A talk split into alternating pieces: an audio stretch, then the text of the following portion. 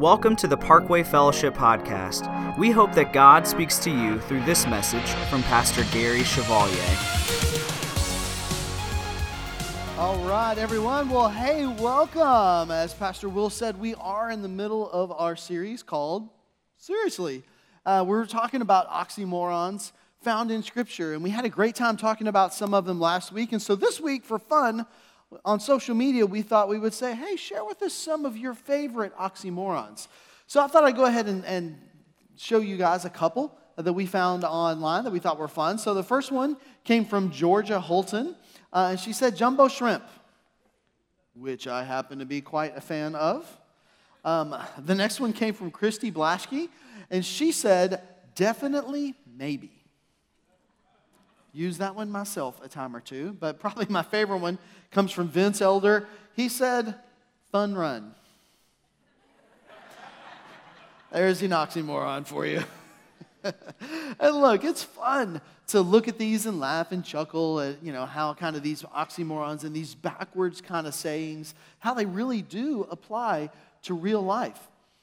But when you start to see those oxymorons in Scripture, when God's telling you how to live and it looks all confusing and, and odd, it, it ceases to be quite as, quite as fun and humorous and kind of becomes a little more frustrating, right?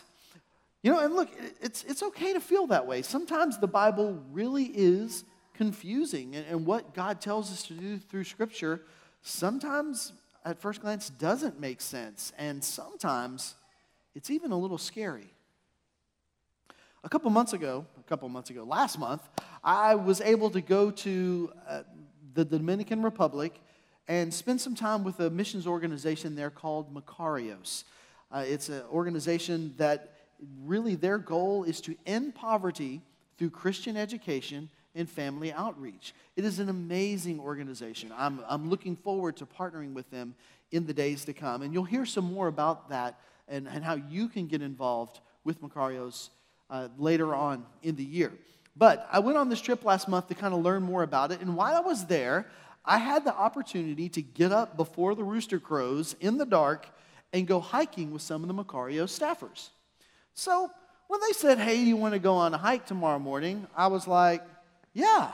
And then they told me what time I had to get up to go on said hike. And then I was like, Definitely, maybe. no, I was like, oh, Okay, yeah, I can do that. So what they did not tell me, however, is wintertime in the tropical zone means rainy season.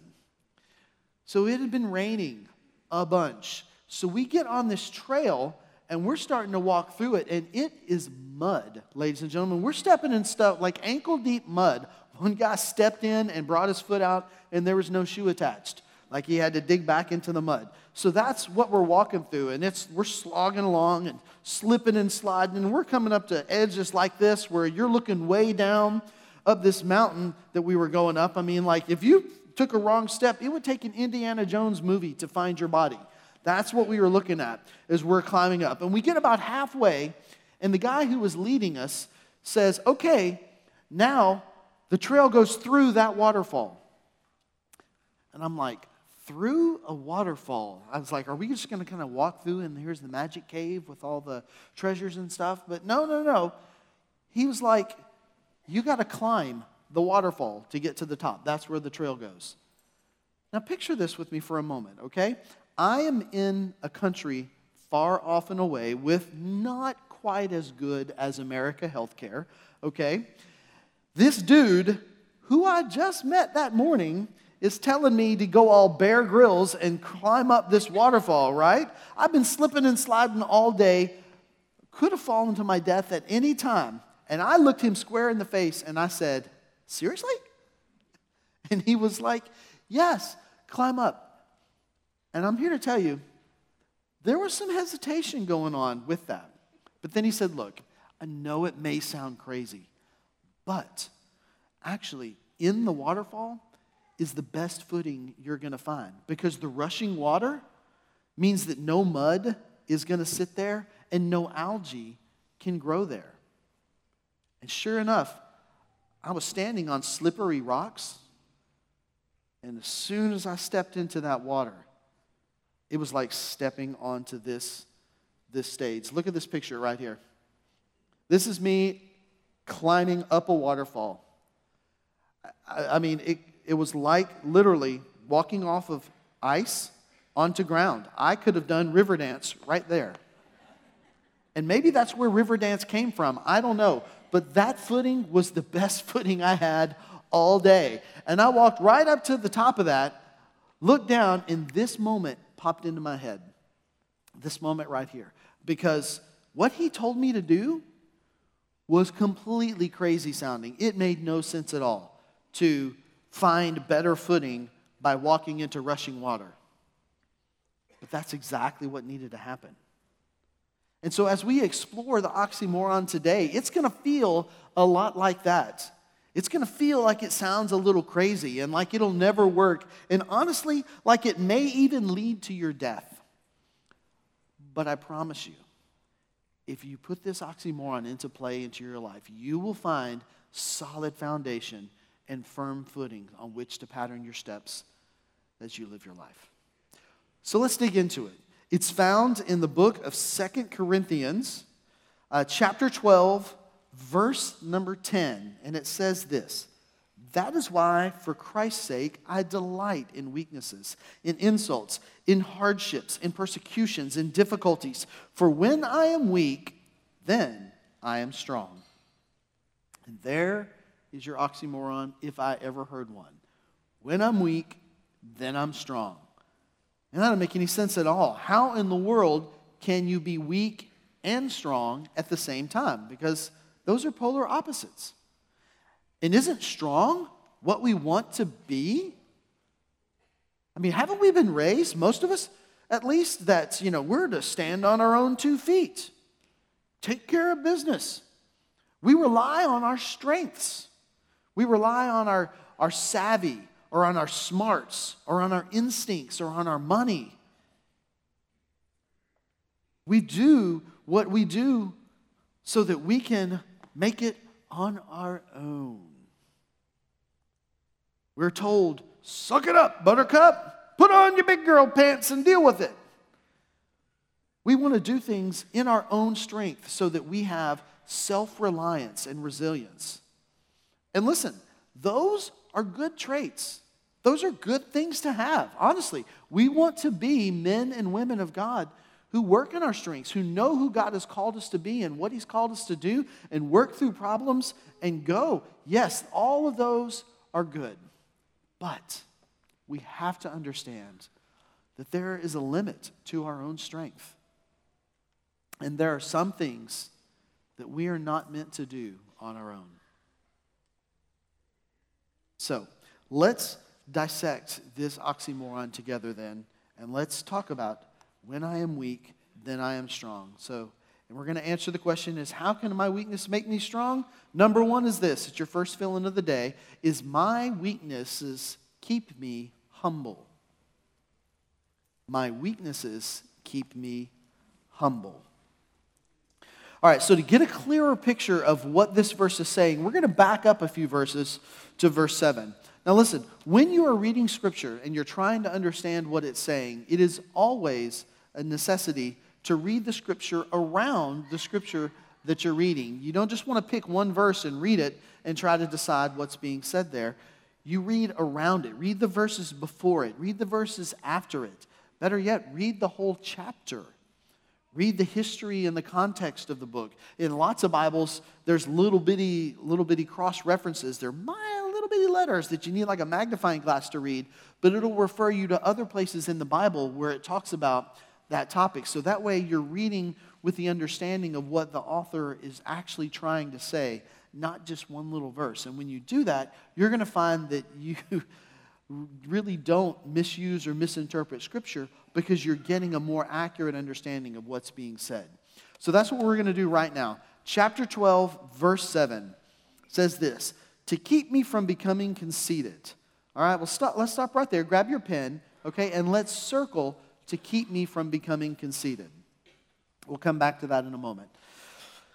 To keep me from becoming conceited because of these surpassingly great revelations, there was given to me a thorn in my flesh a messenger of Satan to torment me. Three times I pleaded with the Lord to take it away from me. But he said to me, My grace is sufficient for you, for my power is made perfect in weakness. Therefore, I will boast all the more gladly about my weaknesses, so that Christ's power may rest on me. That is why, for Christ's sake, I delight in weaknesses, in insults, in hardships, in persecutions, in difficulties. For when I am weak, then I am strong. That context makes it make so much more sense.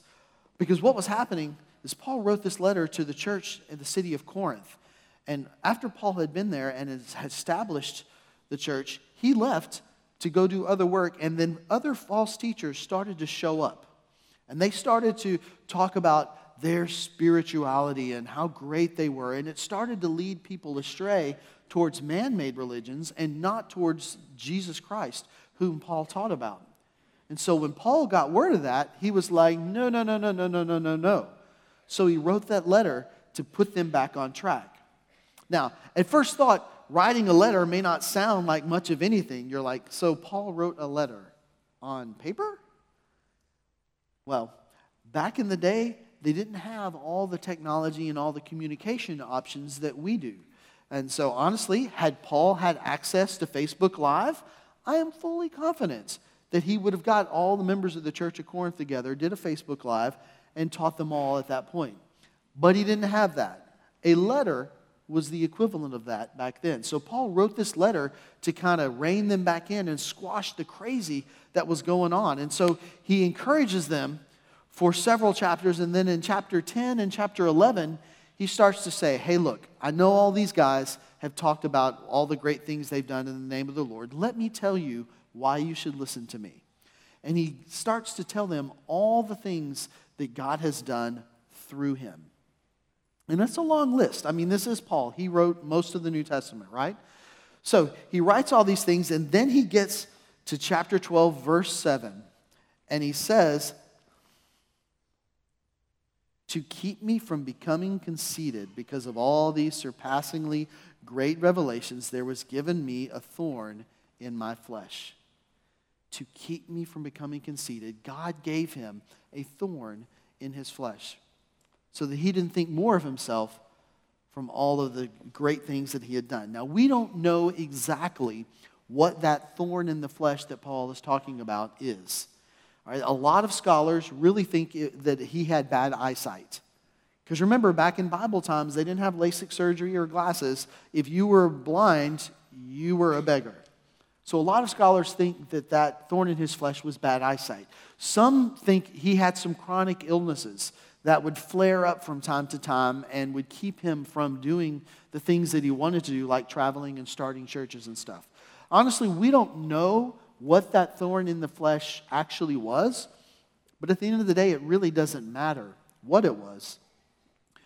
What matters is that it was there to keep Paul humble and so that he would not become conceited and he would be able to do what he did through the Lord. So Paul recognized that that thorn in his flesh would keep him from having pride in what had been accomplished. And because Paul knows that pride is the meanest, wickedest, nastiest tool that the evil one has to use against us. Because when we become prideful, we start to think more of ourselves than we are. We start to kind of believe the, our own press. Well, then we cease serving Jesus and we start serving ourselves instead. And listen, pride can happen so easily. It generally starts with someone being nice and encouraging. And they come up to you and they say, Man, when you did this, it was so great. And you're like, Cool. And then someone else comes up and they're like, Oh, Look, you know what I love about you? I love when you this. And you're like, I am pretty wonderful, aren't I? And people keep coming, and the more they say positive, encouraging things, which is a good thing to do, by the way, encouraging people is always wonderful. But when you start to believe that and start to internalize that and think that it really is about you and that all of these accomplishments really are you, that's when things go a bad direction. That's when pride creeps in. And that's why Paul said, that the Lord gave him that thorn in the flesh to keep that from happening. Because it's so easy when people say things, good, encouraging things about you. Look at our world around us. I mean, celebrities, movie stars, athletes, people that have stature like that. It is rare to find one that really has a good, accurate self view of who they are. And listen, that's not just in, in them. Christians, same thing. Pastors, definitely.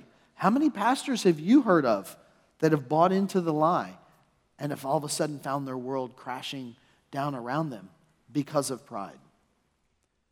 Listen, given all that Paul did, it would have been very easy for that to happen, which is why he recognized God gave him that thorn in the flesh. And that leads us to the second benefit, which is this. Number two is my weaknesses help me rely on God. My weaknesses help me rely on God. Now, presumably, Paul asked for this weakness to be taken away three times because he wanted to be able to serve the Lord better.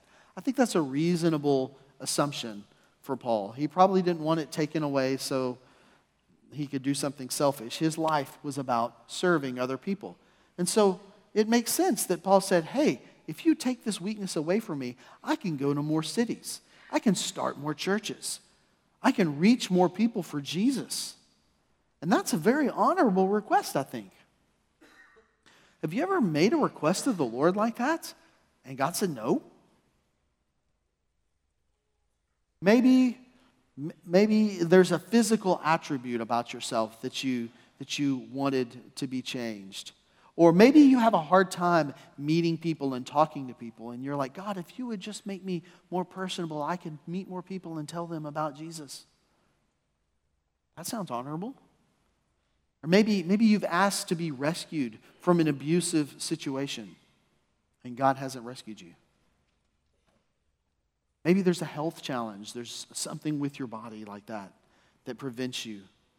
You've asked for it to be removed and God says no. That's my story. Uh, one, of, one of my many weaknesses, uh, I have a condition called hyperhidrosis which basically just means that my hands and my feet sweat all the time, continually. Like, it's not because I'm hot, it's not because I'm nervous, they just sweat. It could be freezing outside, and my hands and my feet are going to have a layer of sweat on them. And you can imagine, as a young man growing up, that was not really awesome. Because there is no slick way to slide your hand over and interlace fingers with a cute girl without that being really gross. I asked God many times, take this away. I remember one time I was walking up to a friend of mine. Uh, she was sitting at the desk, and I just wanted to ask her a question. So I walked up to reach over to put my hand on her arm, and as soon as I touched her, she was like, Oh, you slimed me because that was back when Ghostbusters was really popular, right? You know, and like, oh, you slimed me. And it was funny. It really was. Look, this was a friend of mine. She was not trying to be mean, it was a good joke.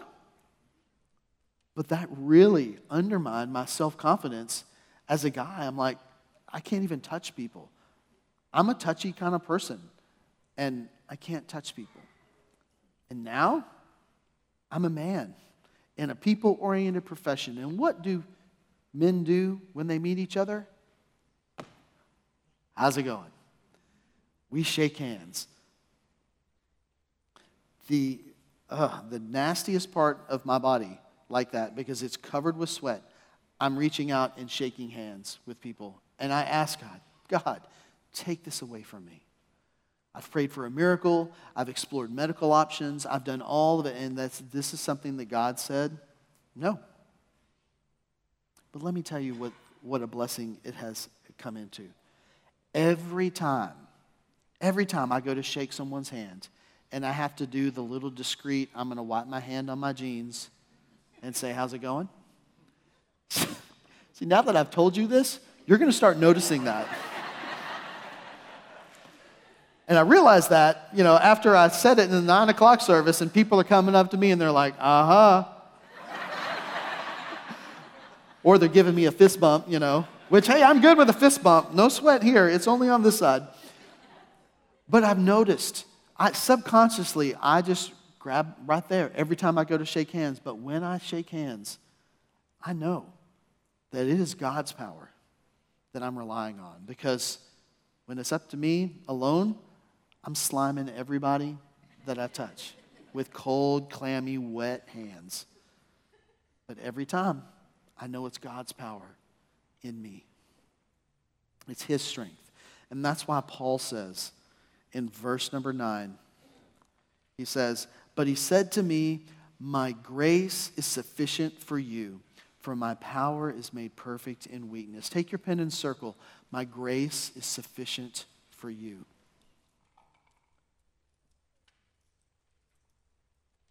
God's grace was sufficient for Paul in that thorn in the flesh that Paul has. It's sufficient for me with my sweaty hands. God's grace is sufficient for you. So I want to ask you let's pause for a moment. Think about what your thorn in the flesh might be. What is something about you that you wish God would take away? that you wish God would change, that you wish God would make better? What is something that you can identify? And then I want to challenge you. When you look at that as a weakness, let's flip it around and let's not view it as a weakness, but let's view it as a way that God reminds you that you continually need to trust in Him and rely on Him day by day so that His power will be made perfect in your weakness. Change how you view that. And that leads us to point number three, which is this my weaknesses demonstrate God's power. My weaknesses demonstrate God's power. Finishing up verse 9 there in 2 Corinthians 12. Therefore, I will boast all the more gladly about my weaknesses so that Christ's power may rest on me. Take your pen and underline Christ's power may rest on me. That is why, for Christ's sake, I delight in weaknesses, in insults, in hardships, in persecutions, in difficulties. For when I am weak, then I am strong. See, Paul is not delighting in the fact that he is weak. He's not delighting in the weakness. Paul is delighting in the fact that in his weakness, God is shown to be strong. God is shown to be powerful. God's power shows through whatever that thorn in the flesh that Paul had. And listen, when you can see the power of the Lord working through you, working despite your weaknesses, where there's no way it's credited to you, that is a beautiful, delicious thing. It is a wonderful moment when you can take a step back and see God working through you and conquering and accomplishing through your weaknesses because it makes His power so evident. Have you ever been in a spot where you were just completely over your head and you knew without God you were sunk? You had to rely on Him every step of the way. Maybe you've never shared your faith before and you're sitting at soccer practice and somebody sits down next to you and says, Hey, you're a Christian, right? I have a question. And all of a sudden, you've got to talk about your faith. Maybe you have been on a mission trip, maybe to a foreign country where they don't speak your language, and you're now somewhere out of your comfort zone with a language you don't speak, and you've got to trust God every step of the way. Maybe in parenting, you feel over your head. I think we all feel over our head in parenting, and we have to rely on God every step of the way. Maybe you found yourself in a job or got a promotion that you just feel is above you, like it's more than you can do, like you don't know what you're doing, and you just every day are saying, God, please help me, show me, work through me.